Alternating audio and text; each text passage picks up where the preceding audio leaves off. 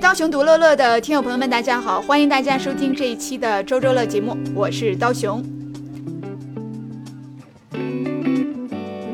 这一周啊，我想跟大家来补充一个上一周我们分享过的一本书，叫做《性格不是永恒的》这本书里边的两个另外的重要的观点哈。那么，之所以要补充这两个另外的观点呢，是因为这两个观点其实为我们提供了很好的去实践的路径啊。那么，性格不是永恒的这本书里，它讲的是说人的性格其实并不是一成不变的，而且呢，我们如果认为性格是一成不变的，这个对于我们的个人成长和我们对将来的做事情的方式呢，都有很大的负面的影响啊。那么这个时候问题就来了，就是我如果想走出过去的自我，我如果想走出我脑中的那个对我自己的性格的定义，我到底应该怎么办？有什么样的方法让我能够走出来？那么这里边呢，其实涉及到一个很相关的话题，就是对于过去人生事件里边的创伤性事件啊。其实很多人呢都曾有过这个创伤性事件的记忆啊，或者是在自己的童年啊，因为父母对自己的态度啊，或者是家庭的一些发生的事件呢，或者是一些意外性的事件啊，很多人都有这样的经历。那么有了这种经历之后呢，这种负面的经历就会。带在人的身上，那么尤其容易影响呃人对自己的这个定义哈和自己性格的这种认识。那么这个时候到底应该怎么办哈？作者说呢，在走出过去的自我的过程中，其实关键是要做两件事，一件就是重新定义我是谁这个问题。这个呢是要你花刻意的练习这种努力去重新定义的啊。要靠你不断的去重新的解读自己的过去的重要事件来实现。那么另一个呢，就是要重新定义自己的潜意识，让你相信你已经不是原来的那个人了啊，你是一个新的人。那我们就来展开说一下这两个方法分别来怎么做啊？因为书中为我们提出了很好的具体实践的方式。第一个就是重新定义过去人生事件啊，尤其是如果我们有过这种负面的事件、负面的经历或者是创伤性的记忆哈，你到底应该怎么办去减小这种过去的记忆对自己现在的影响？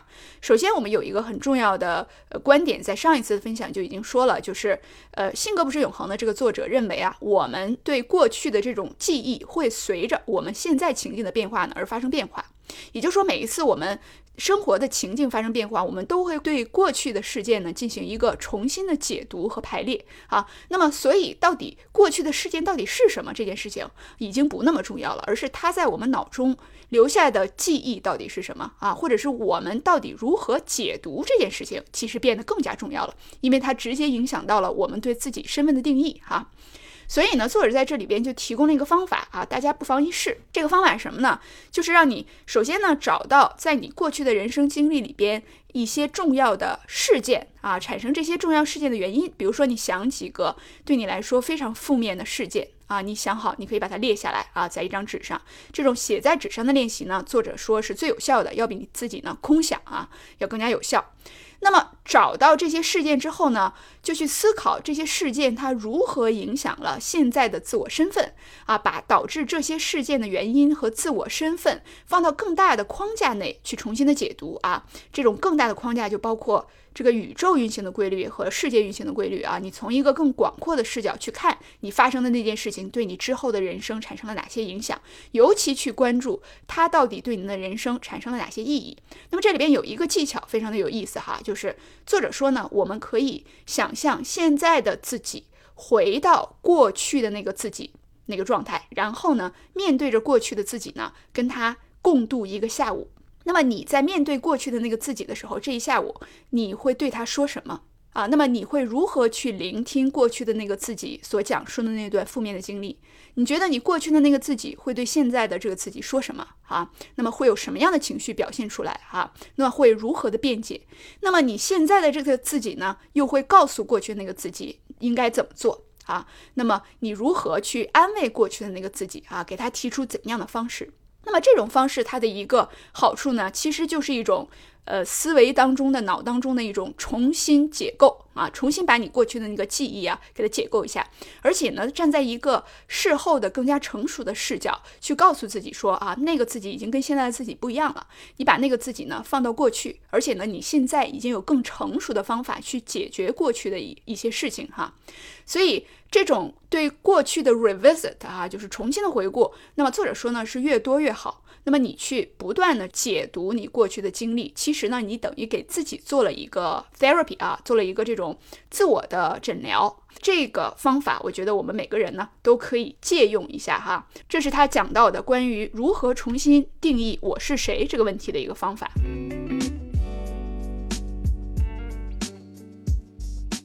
那么第二个重新去走出过去的自我的一个很好的方式，就是跟人的潜意识有关。这一块儿我也觉得很有意思，来跟大家分享一下书里边的重要的一些判断哈。首先呢，我们说潜意识的这个事儿，很多书里边都有讨论过，是吧？那么这个书它的一个视角就是说，在我们想要在自身的方面做出改变的时候，潜意识是如何限制我们的，而且我们应该如何意识到自己在做出。这种成长性的变化，向前推进自己的事业或者是人生的时候，你的很多潜意识啊，它会限制你。好，这个怎么讲呢？在《Personality Isn't Permanent》这本书里边，作者说了一句话，他说：“Memories are mental, physical, and physiological。”就是说，记忆啊，既是在脑中形成的，又是物理的，又是生理上的。什么意思呢？就是一件记忆，不是说我们在脑中把它忘掉，它就忘掉的。我们的身体其实它会形成某种记忆，我们的情绪会形成某种习惯，这种记忆和习惯呢，可能会让我们的大脑的回路啊和这个脑神经元的连接都发生变化。那么，比如说有一本书就叫做《身体从未忘记》，这本书讲的就是人在受到创伤之后。啊，除了做这种心理上的调节之外，你的身体啊，其实它还会隐隐的记着你曾经的这段的记忆和情绪啊。所以那本书里讲了很多如何去改变自己身体上面的这种记忆的一些情节，大家感兴趣可以去翻阅一下哈。那么作者说呢，你经历过的事情不仅你大脑记得，你身上的每个细胞都记得。过去的经历会伴随着某种情绪的记忆，成为你身体的一部分。这就让你呢脱离自己的记忆这件事儿啊，变成很难办的事情。也就是说呢，我们在认知上去改变某个记忆的回路啊是不够的啊。真正的改变需要考虑物理上和生理上一段记忆对人的影响。比如说，你如果对脑中形成多巴胺这件事情上瘾啊，那无论是因为喝咖啡，还是因为玩游戏，还是因为工作中的巨大的胜利啊，那么你的大脑呢想达到快乐的这个状态，对于多巴胺的需求呢就会非常大。这就会刺激你呢，一直想要提高自己能产生多巴胺的这种方式啊，就喝更多的咖啡，玩更多的游戏，或者是追求事业上的这种更大的成功啊，来刺激这个多巴胺的产生。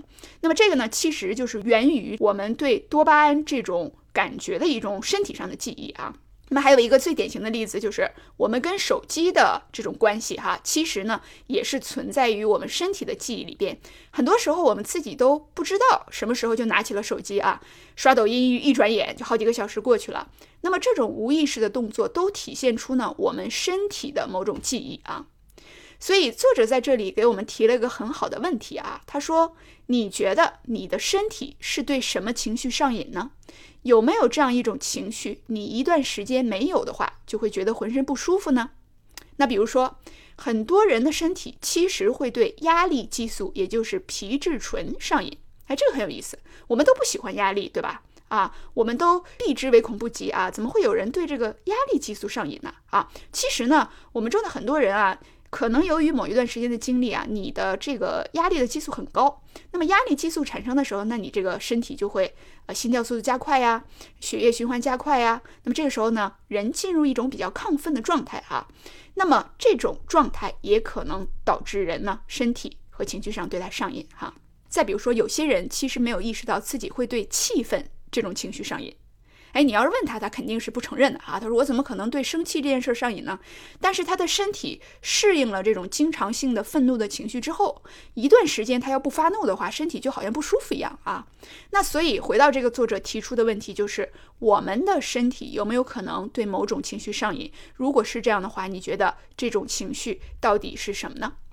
书中引用了《The Big Leap》的这本书里边阐述的一个个人发生转变时的一个阻碍啊，说我们中的很多人在快速成长的当口，虽然意识上很渴望成长，但是呢，人的潜意识会去破坏和阻碍自己的变化和进步。那这段话呢是这么说的，他说我们每个人在内心都有一个恒温调节器，去控制我们应该拥有多少爱、多少成功和多少创造力。当我们的行为超过了这个恒温调节器的设定，我们就经常呢会下意识的做一些事情来破坏自己正在发生的进展，阻碍过快成长的速度。这样呢就让我们回到旧有的身体所熟悉的情绪上感到安全的那个状态。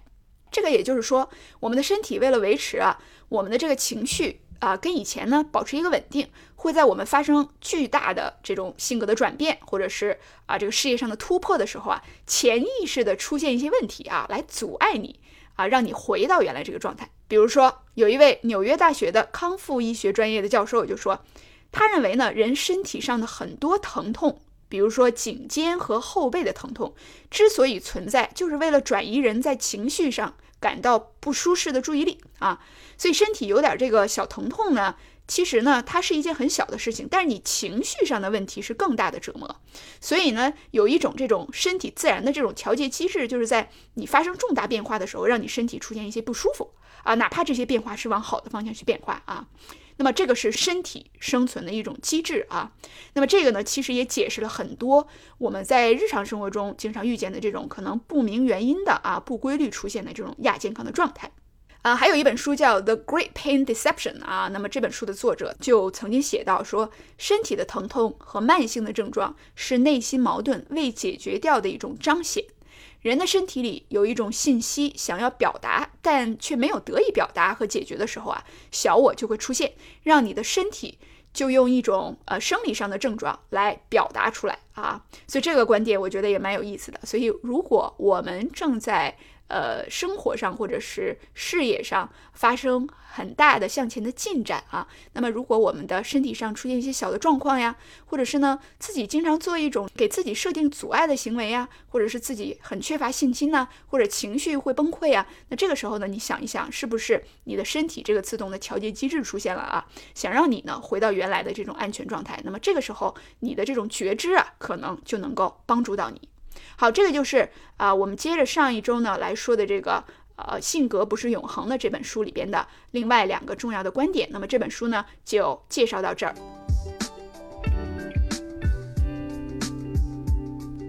今天要跟大家分享的第二本书啊，是一本讲写作的书，名字叫《On Writing》，它的作者是 Stephen King 啊，史蒂芬金。那么这本书的中文题目呢叫《写作这回事儿》，副标题是《创作生涯回忆录》。那我最开始接触到这本书呢，是因为我在一些介绍这个如何提高写作能力的书里边啊，总是看见推荐这本书。啊，我于是呢就把这本书找出来啊，翻了一下，结果我发现呢，这个作者是一个非常厉害的人物啊，这个 Stephen King 他被称为是当今世界呃读者最多、声名最大的美国小说家之一，被称为有史以来最畅销的恐怖小说之王、故事制造机。那么他自己呢，获过很多的文学大奖，就包括这个国家图书奖的终身成就奖啊。他六次获得国际恐怖文学协会奖啊，一九九六年呢获得这个欧亨利奖，二零零七年获得爱伦坡大师奖终身成就奖啊。那么在这个 Stephen King 他三十年的这个创作生涯里，写了两百多部短篇小说，四十部书，被翻译成三十三种文字，发行到三十五个国家，总印数呢超过了三亿册啊。除掉这些之外，他居然还有超过七十部的电影和电视节目的取材啊，都来自于他的作品。这一项呢，创下了这个吉尼斯的世界纪录。那么在两千年的时候呢，啊，Stephen King 就写了这样一本书，在书中呢总结他的前半生的整个的人生经验，如何成为一个作家，并且呢给很多有志向写作的人啊提出了很好的建议。那么这本书呢，它一共分成三个大部分啊。那么第一部分呢，是相当于作者的一个自传，就讲述了他童年的一些经历和如何走上写作这条路的啊。那么第二部分呢，是他给写作者的一些具体的经验。那么他自己对写作是一个什么样的看法啊？尤其呢是关于写小说这一方面的训练方法和技巧。那么第三部分呢，是 Stephen King 他在车祸。啊，他发生了一个很严重的车祸。那么发生车祸之后，他生活经验的一些转变和对这件事情的一些记述啊。那么这本书呢，无论是你想要呃成为一个写小说的人，还是你想提高自己的学术写作能力，还是你想给报刊投稿、给杂志投稿啊等等啊各种方面的写作，我觉得。嗯，都是值得你去读一下的哈。这本书的呃文字呢也很有意思，而且作者的语言呢是非常真诚的。那这里边我把这本书比较有趣的一些点呢，呃找出来给大家说道说道啊。那么第一个就是在他个人传记的这部分，你会看到这么了不起的一个作家，他的人生是如此的坎坷啊，他是怎样的挣扎，怎样的去面对挫折啊。他呢出生在非常普通的美国的人家里，他经历过。贫穷、困苦啊，酗酒、使用毒品，他的人生发生过重大的车祸啊，人生起起伏伏，内心有无数的挣扎。但是他呢，在这个所有事情发生的这个过程当中，有一件事情从来没有放弃过，就是写作，几十年如一日的坚持写作啊。那么，所以他的这个成功呢，也并不是意料之外的事情啊。那么。Stephen King 他在出版第一本书的这个描述的过程啊，就让我的印象非常深刻。他讲自己在出版第一本小说之前，他的生活其实是相当的贫困和挣扎的啊。他做的呢是这个老师的工作，当时他四年的收入啊只有三万美元。那么在多年的努力之后，他终于写成了他的第一本书啊。那他书中就描写说，他自己有一天在这个家里边，在厨房里边，在等待这个出版社看了他的这个书稿之后的一个反馈，到底愿意出多少钱来购买他的这个版权。那他心里非常的紧张，他预期的这个价格是六万美元左右，但是出版社给他打来电话呢，要给他付四十万美元的一个价格啊。那你可以想象这个事情在他的整个的人生经历里边起到了多大的一个。呃，变化哈，那么他的人生可以说是就此而不同了。在他讲第二部分，就是这个写作的建议这一部分啊，里边有非常多的很中肯的这种劝告啊，也有很多非常具有他自己独特的视角的一些这个建议啊，很有意思。比如说，写一本书的第一版的手稿不应该超过三个月啊，因为你超过这三个月。你的对故事的这种感觉呢，就变味儿了啊！人的这个状态呢，不会持续太久。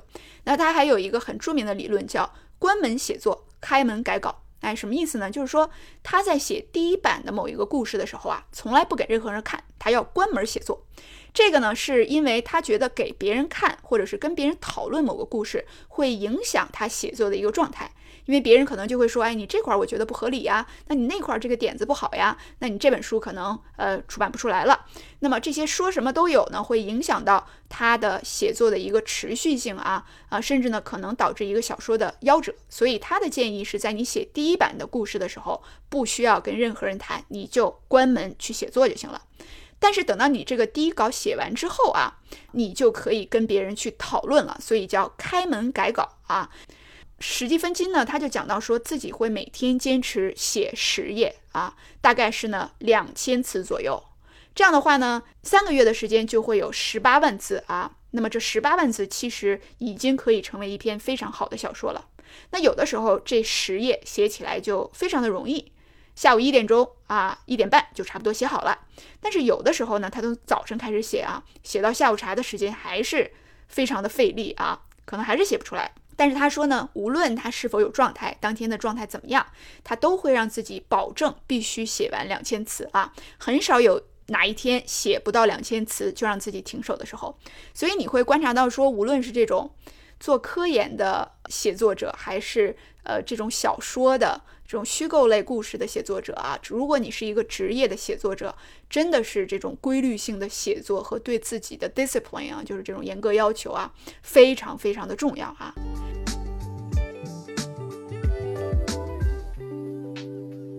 那么史蒂芬金他认为呢，长篇也罢，短篇也罢，都是由三个部分构成的。第一个叫叙事，也就是故事从 A 点推进到 B 点，直至推进到 Z 点结束啊。第二部分呢叫描写，就是作者呢为读者描绘出某个现场的感觉。第三个元素呢叫对话，就是通过语言呢去赋予人物生命啊。那么这个时候呢，有人看到就会问说啊，那情节在哪里呢？你这个小说的情节难道不重要吗？哎，这个就是史蒂芬金他很独特的一个观点啊。他说，大部分人呢会纠结于情节在一个写作当中的一个进展啊，想要在写作的开头就有一个故事的全局啊，一个梗概。就说我现在没有一个很好的故事梗概，所以我写不了。但是在他看来呢，这是不需要担心的。他说他自己从来没有去专门设计过故事的情节，大部分的故事情节呢都会在写作过程中自己发展出来。他说不需要提前设计情节，第一是因为呢我们的生活本来就经常是一个没有主线情节的状态啊。那么第二呢就是这个作家呢他认为应该跟考古学家一样。那么考古学家去考古，你不是去创造一个东西，而是去发现一个东西啊。那他认为呢，他的所有小说都是像考古学家去发现恐龙蛋一样，他去把这个小说给发现了，而不是给创造出来啊。所以他的这个说法很有意思，也有很多人呢一直都在提出一些怀疑啊。那他还有一句很著名的回答，他说：“你不相信我的这个方法没关系，你只要相信我相信这个方法就可以了哈。”那么他呢自己还讲到说，除了情节之外，他认为写作和创作一个小说的时候，更重要的要素是塑造人物和描述情境。他说，好小说的落脚点总是人物而不是事件，也就是说，好小说都是由人物驱动的。比如说，在你写一个故事的时候啊，你需要想好，就是你故事里的人物他到底是谁呀？嗯，他们都长什么样子呀？你的这个主人公他多高啊？他多胖啊？他过去发生过什么样的事情啊？他生活在什么样的这个街区啊？他说话有没有口音啊？爱不爱停顿呢？他身上有什么味道啊？那他认为呢？这些细节，如果你都想得非常清楚之后啊，这样的一个人，他走在路上就是会发生故事啊。所以你看他的这个观点是不是非常的有意思呢？哈，那么他呢还举了一个例子，他说这个呢，呃，大家可以自己去练习一下，就是我并不让你去创造一个故事，但我给你一样东西，你就去描写。他说你就想象在某地现在有一块化石。我呢就没有什么具体的情节让你写啊，但是你要写五到六页关于这个化石的一个描述啊。那么这个时候他就会让大家想象，就是说你这化石它什么样子呀？这个化石里边是什么样的骨头啊？是谁的化石啊？什么时候的化石啊？在哪发现呢？对吧？这些你都可以去写，然后去写五到六页。他说，如果你实验一下啊，这个方法你会发现。可能有故事呢，自己就展现了出来。所以大家感兴趣的话，也可以试一试啊，我觉得还蛮有趣的。那再比如说呢，这个 Stephen King 他非常的重视这个人物的对话。那他认为呢，你去想好啊，这个人他说话的这种语气、语音、语调、常用词、讲话的特征都非常的重要。好的对话呢，能让主人公体现出他过去的经历和性格。他有没有上过学？他是急性子还是慢性子？他童年有哪些经历？这些呢，都可以从他的对话中体现出来啊。所以这个 Stephen King 他还非常强调，在生活当中，啊，一个有志向于写作的人要去对自己周遭的人去多加观察啊。那比如说你的邻居，他长什么样子呀？他说话的时候会不会抠鼻子呀？对吧？他是什么动作呀？什么表情啊？什么体态呀？那么这些观察呢，对于一个好的写作者来说呢，都是不可缺少的啊。他说，最好的故事从来都是被人物驱动，而不是被事件驱动。在构造人物的时候，还要记得，没有人应该是纯粹的正面人物或者反面人物，也没有人应该被写成纯粹的配角。因为我们在生活当中呢，人人都觉得自己是生活的主角，人人都觉得呢自己是持续站在这个聚光灯下的哈。Stephen King 在书里边还强调了说实话的重要性，就是他认为写作呢，你一定要讲真话，一定要讲你自己内心的真正感受啊。那么他说，要想让你的对话传达出现实感，让读者产生共鸣，你就必须得实话实说，你必须一以贯之。人被锤子砸到手指头的时候会说什么，你也要照实写。如果你认为礼仪风纪检查团会不赞同，因而将狗屎。改作蜜糖，那么你就违背了作者和读者之间心照不宣的约定。你许诺要通过虚构的故事来表现人们真实的言行啊，所以他认为这个真实感非常重要啊。你只要是有一腔热忱，你只要是愿意呃写非常真实的感受和非常真实的现实，那么你的写作呢就是有意义的。那么最后呢，送上 Stephen King 在书里边的一段话，他说：“我写作是为了自我满足。”也许我即此还清了房贷还送孩子上了大学。但这些都是附加的好处我图的是沉醉其中的乐趣为的是纯粹的快乐。如果你是为了快乐而做事你就可以永远做下去。好那么这段话呢送给所有热爱写作以及有自己所热爱的朋友们。好那么这一周的周周乐就到这里我们下周再见。